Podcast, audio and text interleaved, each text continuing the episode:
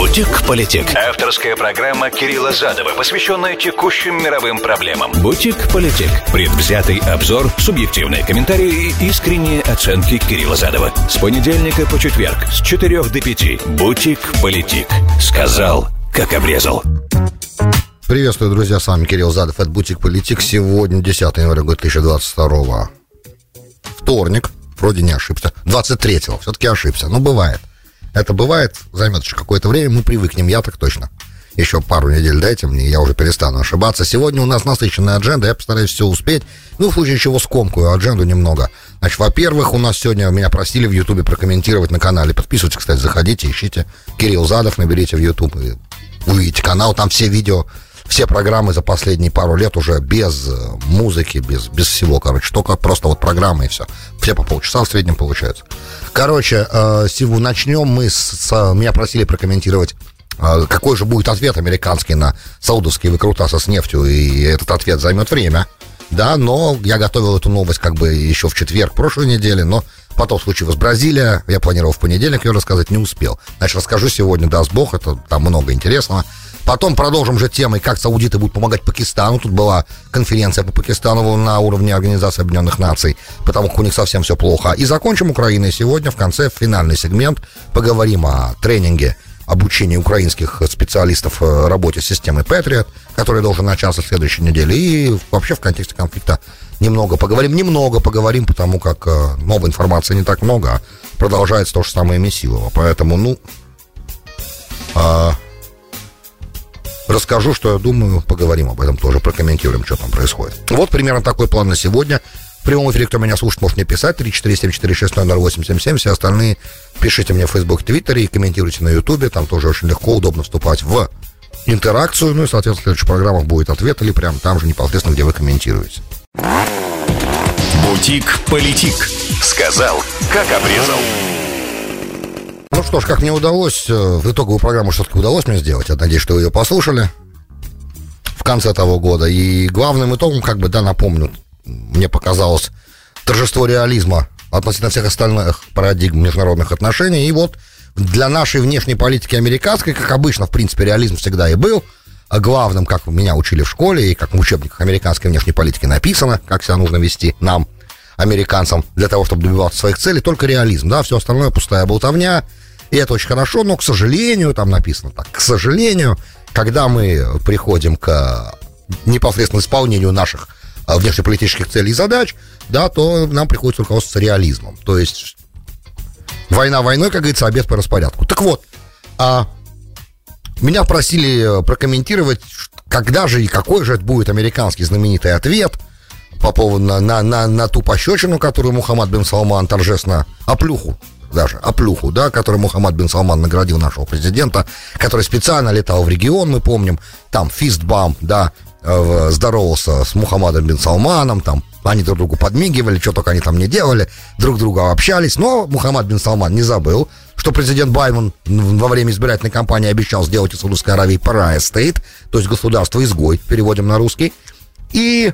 А, вообще демократы там настаивали на серьезных санкциях после убийства Джамаля Хашогджи и так далее, и так далее. Ну и тут, как обычно, еще и в октябре э, мы до, достигли самого дна в отношениях еще раз, когда на просьбу перед мидтермами увеличить э, квоты, добычу нефти, саудиты сказали нет, и начали резко сокращать, на два миллиона в сутки сократили.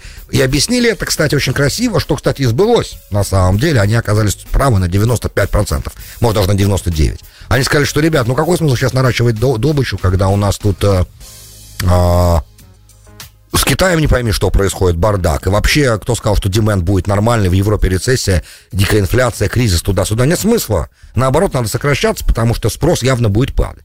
И они оказались правы, кстати, и то, что они уменьшили сильно э, квоту, уменьшили добычу, для всего ОПЭК на два миллиона баррелей не, не сказалось на цене никак, и цена все равно с того времени даже еще и снизилась, и опять снизилась. И вот множество факторов этих в итоге, да, первый, значит, момент, что демократы не проиграли мидтормы. Они там сначала долго кричали, били себя в грудь, я имею в виду байденовская вся команда, говорили, что мы этого так не оставим, мы эту, этот поцелуй в засос с Путиным им не простим, а это вода, вода льется на мельницу России, поэтому мы не можем, чтобы это продолжалось. Там еще были некоторые моменты, вот же приезжал Си Цзиньпинь, и договорились в юанях торговать саудовской нефтью, это же в принципе бомба. Это бомба, это прям, ну, удар по, по многим моментам, а по, по статусу доллара как резервной валюты в мире. Правда, не сильный удар, так. Такой легкий-легкий, такой, так как это... Даже не пинок, а просто так, ну, то просто вот, я не знаю, пощекотать немножко доллар, его статус. Но все равно количество-то нефти, которую саудиты покупают, немало, простите, китайцы покупают, но же не маленькое, и много надо было бы, но сейчас надо меньше, а, потому что все равно так дешево, как Россия им продаст, им больше никто не продаст, это понятный момент, саудиты так дешево свою нефть не будут продавать, потому что она другая, и вообще там она другая, там другие отношения, вот, а... И спрос сейчас китайский будет немножко падать из-за того, что там кошмары сейчас там происходят. Опять мы видим, скорее всего, показатели не будут такими хорошими, но тут уже экономисты нужны для того, чтобы они дали прогноз.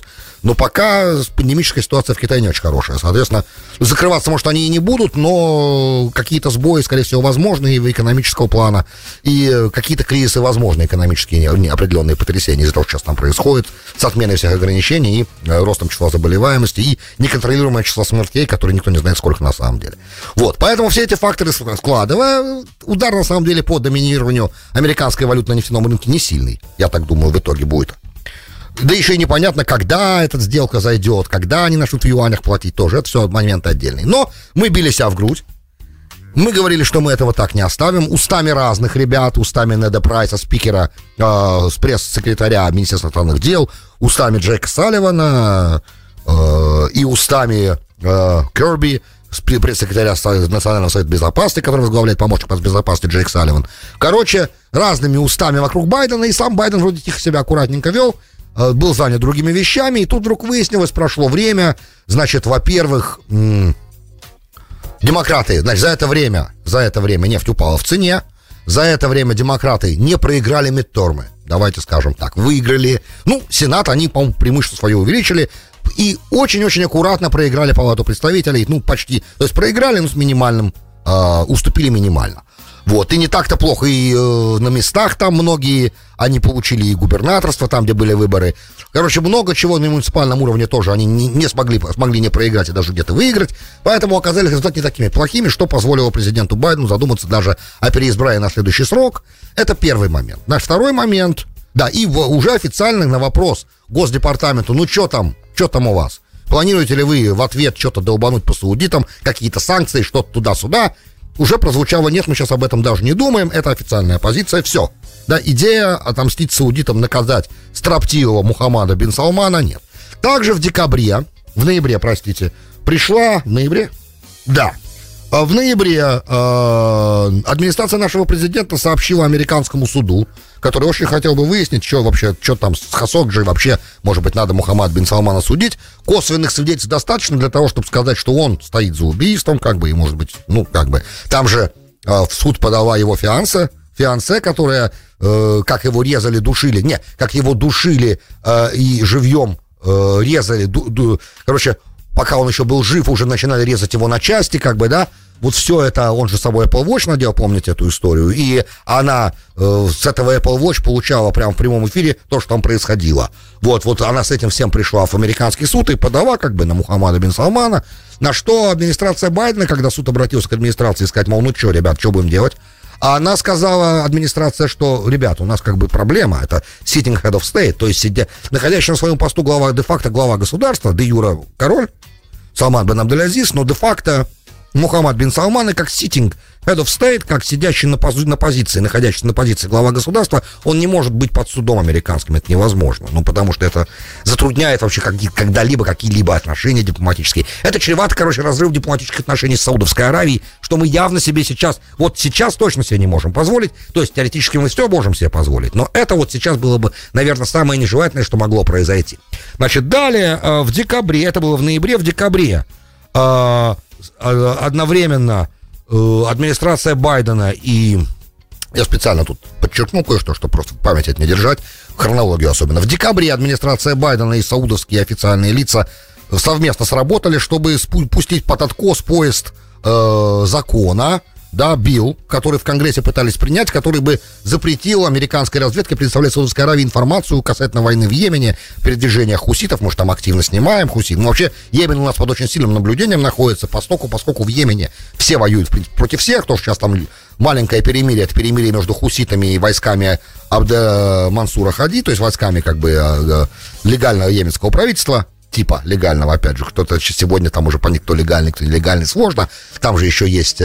А, как это правильно называть, транзитный совет Южного Йемена, переходный так называемый, который Эмираты все время подначивали, объявляйте независимость, выходите, выходите, но потом на них сдрыхнули, короче, все и саудиты, и американцы сказали, не надо это делать, пожалуйста, сейчас это не надо, еще раскалывать нам сейчас Йемен не надо. И они отказались от своей идеи, и Южный Йемен, транзитный переход, он как бы, транзитный совет остался как бы пока в составе, не требует независимости, а то бы все легаси, наследие господина Салеха, покойного, к сожалению, ныне, оно бы э, кануло бы в лету просто, потому что, как он в девяносто первом году объединил Йемен, так мы бы сейчас увидели опять появление южного отдельного государства, правда, скорее всего, уже не марксистского, но тем не менее. В общем, э, и то, что сейчас война прекратилась, это просто хороший знак, но так как основная проблема не решена, и, как мы прекрасно понимаем, в случае ухудшения отношений и конфронтации с Ираном прямой, хуситы как бы это его... острие копья с юга для Саудовской Аравии, поэтому ожидать, что это перемирие надолго, даже если вопросы будут на дипломатическом переговорном уровне решены, вряд ли можно ожидать. Поэтому, поэтому такая, такое прекращение, да, это, значит, первое, хуситы, да, мы за ними наблюдаем, но там же еще действует Аль-Каида Аравийского полуострова, она же никуда не делась. То, что мы ничего не слышим про это, не значит, что их нет, они воюют, естественно, против хуситов, потому что Аль-Каида Аравийского полуострова это суннитская экстремистская как бы группа салафистская, и понятно, что они с шиитской, с Ансар Аллах, которая аналогичная по, э, как бы сказать, экстремизму группа внутри как бы хуситов в Йемене, шиитской группы тоже, э, они явно совершенно враждуют, и они, естественно, в военных отношениях, то есть то, что опять мы не слышим, что там происходит, не значит, что там ничего не происходит. И в этот момент мы должны наблюдать, потому что мы периодически, у нас там в Джибути находится база, там две тысячи маринс, если я не ошибаюсь, и дроны там. Джибути это прямо на африканском хорне, на, на африканском роге, чуть-чуть слева вверху, там небольшое государство. Вот там наша база, и там у нас как бы цели Сомали, Аль-Шабаб, и Йемен заодно мы закрывает эта база, которая позволяет э, достаточно быстро оказаться через э, Красное море, через Баб-эль-Мандебский пролив, короче, оказаться на, на йеменской территории и там дроновые атаки проводить. Именно с той базы взлетел тот знаменитый беспилотник, который убил Анвара Аль-Авлаки, да, американского гражданина, главы, главу в тот момент Аль-Каида Аравийского полуострова в две тысячи девятом году это произошло. Я эту историю много раз рассказывал про то, как американского гражданина убили, и потом Обаме пришлось сказать, что война с террором есть. Но это не сегодня. В общем... Э, Все это, да, то есть не удалось запретить сотрудничество в разведке, разведной развединформации. Также очень много действий происходит, которые говорят, что нет, ребят, мы будем работать вместе. Это торжество реализма, потому что лучшего союзника для нас а, в регионе нам сложно себе найти. По многим позициям, естественно, по близости к Ирану, ну и самое главное, да. Также, то есть мы оценили трезво наши плюсы и минусы, и мы поняли, что так как угроза Ирана невероятно выросла и продолжает расти, то э, не нужно сейчас заниматься глупостями. Э, слава богу, и так более-менее экономические вопросы мы как бы сами по себе сможем решать, и саудиты свои экономические вопросы будут решать. А терять как бы союзника глупо сейчас в этой ситуации, и надо, наоборот, усиливать сотрудничество, особенно в военной сфере. Ну, кстати, все то время, даже когда между нами были, э, когда мы давали словесные оплюхи, они нам давали экономические оплюхи, даже в этот момент... А, военное сотрудничество не прекращалось, надо отдать должное саудитам, которые сопровождали наши самолеты, бомбардировщики, когда они шли на миссию, да, а, в воздухе, в, и в тренировочных полетах сопровождали, и тренинг продолжался, саудовский тоже, а, обмен опытом продолжался, разведывательная кооперация продолжалась. Вот, но самое главное, да, также украинская война, мы должны понимать, она показала новый уровень взаимоотношений между Россией и Ираном. Никто не ожидал, что Россия в итоге будет использовать иранские дроны, и тут сразу все увидели, какие они на самом деле дроны, их, и сколько их Иран может производить. И это, да, угроза, которая немножко меняет, да, то, что происходит в Украине, немножко поменяло ближневосточный расклад. То есть страны, которые в другом блоке, да, которые в, в той схеме, которую Америка сейчас пытается, как лук такой, да, натянутый, выстроить от Израиля через Турцию, Саудовскую Аравию, вот эта вот система э, региональной безопасности антииранской, это ставка. И в этой ставке, которую мы сейчас, на то, что мы сейчас поставили, на эту новую схему безопасности и пересматривание нашей американской роли на Ближнем Востоке, Саудовская Аравия будет играть одну из самых главных ролей, поэтому здесь мы никак не можем отказаться и вообще прибегнуть к каким-то здесь пощечинам, к какому-то, э, к каким-то, да, какому-то давлению, каким-то санкциям. То есть, короче, болтовня, да, и объяснение, как правильно, как неправильно, в этот момент должны отступить в сторону. И если бы мы так себя вели по отношению ко всем нашим потенциальным партнерам и по отношению ко всем, с кем мы заходим в какие-то отношения, если бы всегда руководствовались прагматизмом и реализмом, то, глядишь, многих бы конфликтов, честно говоря, да, удалось бы избежать, много бы крови не было пролито, и можно было бы решать все вопросы. Да, опять же, тот самый случай, что в мешке у слесаря много разных есть инструментов, и молоток только один из них. Да, есть еще много чего. Плоскогубцы, отвертки, дрели. Есть разные инструменты. Нельзя пользоваться все время одним и тем же, например, санкционным. Потому что это сумасшествие. И в итоге будет работать против того, кто этим инструментом пользуется. Но это другая тема другого дня. Теперь, значит, выстраивается новая схема.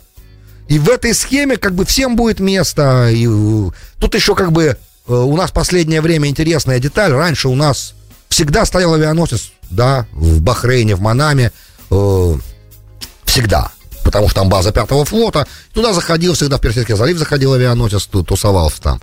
Бывал один, бывал два, бывало три. Напомню, что летом две тысячи, весной две тысячи одиннадцатого года пять было авианосцев одновременно, что как бы пока сказало мне тогда, что о, это, наверное, готовится, наконец-то уже пора. Потому что пять авианосцев — это все-таки как минимум триста самолетов, которые могут лететь и бомбить прямо сразу, это достаточно много, плюс это же все их, их группы, это тысячи и тысячи маринцев, это подводные лодки, это большая группа, это, это прям армада, да, говоря языком историческим, это армада.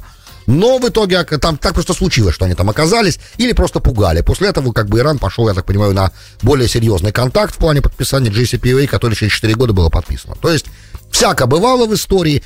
У нас пятнадцать месяцев, к чему я это говорю? пятнадцать месяцев корабля авианосца не было в регионе. И это удивительно, учитывая роль Ирана. Ну и напомню, что помните, был момент, что вот Иран готовит провокаторов в Саудовской Аравии. Это месяц назад было. Что вот все подготовились, как бы саудиты были проинформированы, и в итоге мгновенно среагировали. И, кстати, наши генералы, наши говорят, что э, именно из-за такой реакции быстрой Саудовской Аравии и наших, нашего имя оповещения иранцы поняли, что нет смысла сейчас в это влезать, и атаку эту отменили.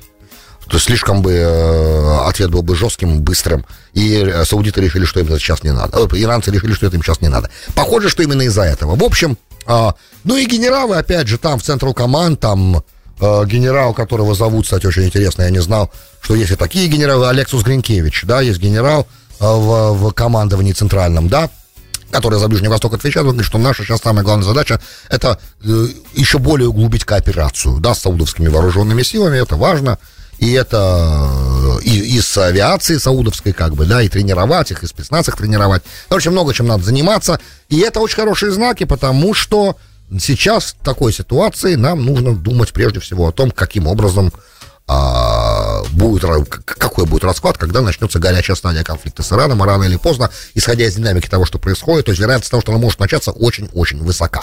Это вот то, что я хотел сказать по новейшим, как бы, новейшему уровню отношений между американцами и саудитами. Теперь относительно самих саудитов пришла позитивная новость достаточно. Вот сегодня пришла, учитывая, что вот тут на днях Гутерреш в ООН проводил конференцию большую, что делать с Пакистаном. Прибыл Шариф, прибыл Шахбаз Шариф, нынешний премьер-министр Пакистана. У них там страшная ситуация на самом деле. Резервов у них валютных почти нет, там четыре с половиной миллиарда. Слезы какие-то, вообще не о чем говорить с этими деньгами сегодня в современном мире. У них проблема после того потопа страшного, который с ними случился, который еще не весь покинул вода, еще и часть Пакистана под водой до сих пор. Треть территории Пакистана была в какой-то момент под водой, тридцать три миллиона человек было без жилища. Сейчас таких людей осталось миллионов пять-шесть, если не ошибаюсь. Тоже, кстати, это я так небрежно бросаю эту цифру, это же огромная цифра. И государство не в состоянии даже им помогать. Экономика фактически, ну не то чтобы им парализована, но очень серьезно испытывает проблемы. Опять же, увеличение разных всяческих цен, инфляционные процессы, их не пощадила пандемия, и господин Шариф с протянутой рукой поехал сюда, ну, чтобы собрать денег, потому что, ну, АМФ, Международный валютный фонд, много дать вряд ли сможет. что-то они там собрали, там, два-три миллиарда долларов. Ну, по, заручились, по крайней мере. Но это для такой страны, как Пакистан, напомню, все-таки сто семьдесят - сто восемьдесят миллионов населения уже, и достаточно быстро они растут. В общем, это достаточно, ну, как, ну, не то, что капля в море, но мало денег, правда, очень. И они обращались к саудитам, саудиты, а саудиты как бы стандартный союзник Пакистана, так случилось. Они просили у них денег, те сказали, дадим миллиард. Вот после этой конференции вроде бы, вроде бы пришла информация о том, что этих денег все-таки будет в одиннадцать раз больше. Вроде бы э, саудиты хотят открыть лайфлайн, да, то, что называется, то есть линию жизни для Пакистана, э, я не знаю, кредитную, или это будет безвозмездно сделано. Все-таки слишком близки эти две страны на одиннадцать миллиардов долларов. Это очень круто, на самом деле. Очень такой достаточно, э, как это... generous, по-английски слово, но добрый, не совсем точный перевод, это великодушный.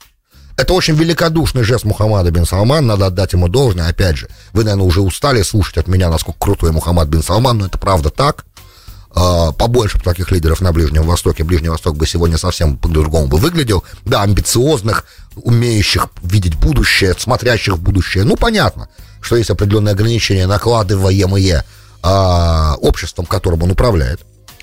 И есть сложный, очень сложный баланс, который нужно поддерживать между улемой, да, между религиозным э, советом, да, и управляя, как бы, который невероятную роль Саудовская Аравия играет как э, главной страны ислама де-факто, да, и де-юре тоже, и э, обществом, которое разное, консервативное, э, реформистское, которое есть, особенно среди молодежи. Очень непростая, непростой баланс, очень сложная это, этот канат, по которому надо пройти аккуратненько. То, что он может делать, он делает. При этом, когда нужно рубить, он рубит. При этом, когда нужно давить, он давит. В смысле, э, давит, про- продавливает свои идеи, делая это силой. Когда нужно собирать деньги со своих принципов, он это никогда не стеснялся делать тоже. В общем, реформатор, да, такой саудовский Петр Первый, давайте скажем так. Просто в отличие от Петра Первого, значительно меньше людей погибает из-за этого. Ну, с другой стороны, дядечка импульсивный, и мы видели, мы знали, что он э, совершал много импульсивных актов на заре как бы, своего правления. Сейчас уже, как бы, конечно, немножко он, он взрослеет, естественно, мудреет, набирается, получает больше опыта и видит ограничения возможностей применения военной силы, что тоже очень важно. Желательно было бы сначала, чтобы он это знал до того, как он это применял, но тут уж как бы что есть, то есть. В общем и целом, позитивная динамика, на мой взгляд, в регионе происходит. Ну и опять же, то, что мы говорили раньше, между парадигмами Ближнего Востока намечается серьезная перетряска. Опять же, меняются многие вещи. Турция начинает дружить с Саудовской Аравией, с Эмиратами, это очень круто. Турция мирится с Израилем, это тоже очень круто. Опять же, не вопрос же искренне, не искренне, а вопрос, насколько это отвечает национальным интересам обеих стран. Это очень важно понимать, и вот в, этой, вот в таком контексте все это рассматривать. Бутик Политик. Сказал, как обрезал. Добро пожаловать в Бутик Политик. Сейчас вторая, с вами Кирилл Задов. десятого января двадцать третьего. Вторник. Обещал э, тему украинскую в конце сегодня. Будем делать. Значит, во-первых, главное, да, из-за чего, что, что информационный повод. А информационный повод э, генерала Патрика Райдера, нашего американского генерала, э, интервью сегодня он давал в контексте э, получения Украины систем Patriot. Э, соглашение на одну систему Америка нами было дано, и надо же учить. И вот э, начинается в ближайшее время обучение украинского персонала. Значит, на вопрос, почему нельзя обучать в Украине, а надо обучить девяносто человек, одной системой управляет девяносто человек примерно. Обучить надо, курс обучения, кстати, длится, ну, должен идти там чуть ли не полгода, да, но будет короче, сказал Пэт Райдер в данном случае, потому что нужно, как бы, ускориться, да, то есть будет более сжато проходить, ну, будем надеяться, что качество не пострадает обучение самого из-за этого, из-за ускоренного варианта такого обучения, но в любом случае. Да, почему нельзя в, в Украине это делать? Да, потому что то оборудование, которое требуется для обучения, тренажеры, всякие симуляторы, это невозможно перевести из базы Форт-Силл э, в Оклахоме, э, где это будет проходить военная американская база, да, вот там это будет обучение проходить, и там этот генерал давал интервью, кстати. И вот... Э, оно там стационарное, это оборудование, поэтому нужно сюда приезжать и тут тренироваться. Там, кстати, до двадцать четвёртого февраля, до начала военных действий, э, какое-то, какое-то количество украинских э, солдат обучалось, солдат-офицеров, не знаю чему, мне не указано в материалах, которые были в моем распоряжении. Но когда началась война, то они были тут же отозваны и поехали назад, обучение прервали, но вот сейчас как бы возобновляется. девяносто человек. Значит, это э, по одной батарее, которую Америка даст. Одну еще батарею, скорее всего, даст Германия. Да, да, чтобы вы понимали, э, одна батарея достаточно, чтобы закрыть треть Киева. Одна батарея, треть Киева. Это ракеты Patriot. Это, наверное, одна из лучших систем противоракетной обороны в мире сегодня, какая есть. Значит, э, немцы еще одну дадут, давайте скажем, еще треть Киева. Да, и э, Трюдо вчера на, сегодня на саммите, на полях саммита мексиканского, о котором я вам рассказывал, э, договорился с Байденом, вроде бы, что он за триста миллионов долларов купит, купит одну систему Patriot у Америки и, под, и пожертвует ее Украине. Да, то есть такая идея. Я не знал, что Patriot стоит триста миллионов, я думал, дороже, но, наверное, то есть, если эта информация верна, это Wall Street Journal, думаю, верна, значит, теперь мы знаем, сколько она стоит, эта система. И, опять же, значит, он купит. Patriot не та система, которая на складе стоит и ждет в масле. Patriot — это система, которая, как только ее делают, ее тут же размещают, да, разворачивают. Поэтому, значит, нужно ее произвести, надо ее создать, да, построить. Это занимает какое-то время. Какое, не знаю, врать не буду. Вот. Но в любом случае придется подождать. Теперь давайте поговорим про эффективность. То есть понятно, что Киев, конечно, хотелось бы закрыть. Понятно, что система Patriot против дронов абсолютно бесполезна. И также у меня возникает впечатление, то есть я допускаю, что система Patriot может быть эффективна против крылатых ракет российских «Калибр», я понимаю. Мне представляется, что против гиперзвуковых ракет она тоже бесполезна абсолютно, потому что изначально гиперзвуковые ракеты так рекламировались и позиционировались как ракеты, с которыми пока никакая система ПРО не может справиться. И я представляю себе, что так как они их производят, русские сегодня активно сейчас, да, в момент, что я вам это рассказываю, они их производят, я думаю, что количество этих гиперзвуковых ракет на вооружении будет расти и расти, и мне представляется очень сомнительным бенефит, в принципе, от размещения патриотов в Украине в условиях того конфликта, который сейчас есть. А... И опять же, как мы понимаем прекрасно, ни одна система противоракетной обороны... Нет, это хорошо, что они там будут, да, потому что что-то они же могут делать, конечно же, да, и какие-то ракеты они могут сбивать, Искандеры наверняка они могут сбивать. То есть они, да, эффективны, без сомнений. А... Опять же, я так понимаю, что они могут сбивать и, и, и самолеты, и бомбардировщики, естественно, да? То есть тут как бы не вопрос. Вопрос э, в том, что... Я, я, я так думаю, я не военный эксперт. Просто, как показывает практика, израильский опыт, например, да, отражение ракетных ударов. А мы знаем, что Израиль имеет систему ПВО и ПРО на, тро, на, на, на тройной уровень, да. Есть Хец, вот эта система, которая напоминает американский Patriot, есть среднего уровня, есть Железный купол. И все зависит от количества ракет, одновременно выпущенных по территории, потому что, я уж не говорю о цене каждого, каждой сбитой ракеты, да, сколько стоит такую ракету выпустить. А, и количество, которое может быть сбито ракет, оно, естественно, ограничено тем, э, сколько одновременно их летит. Да, чем больше ракет одновременно летит, тем меньше, меньший процент удается сбивать. Поэтому это все, естественно, не панацея. Да? Когда одна, две, да, три, четыре, пять, десять, да. Когда их одновременно летит сто, так это сомнительный очень бенефит здесь есть. Поэтому, ну, сложно мне представить себе, что это прям реально так будет уж эффективно, ну, допустим. С другой стороны, опять же, в отсутствии диалога и в отсутствии какого-то продвижения вперед по вопросам, да, необходимым, э, вот все усиленно отрицают разговоры о... О, возник... о каком-то начале диалога, да, мы видели, что произошло с попытками перемирия. Де-факто его не было, как я вам и говорил заранее до того, потому что не было договоренности. Оказывается, Эрдоган, по слухам, да, по слухам, когда с Путиным общался по поводу того, что он может быть посредником, в последнее время он общался с ним, да, и вроде бы Эрдоган собирался Зеленскому позвонить, этот звонок вроде бы не произошел, исходя из информации, что есть у меня, может быть, я ошибаюсь, поправьте меня, пока этого разговора Эрдогана с Зеленским не было. Но Эрдоган сказал Путину, что очень хорошо бы, чтобы это мои все усилия сопровождались прекращением огня, да?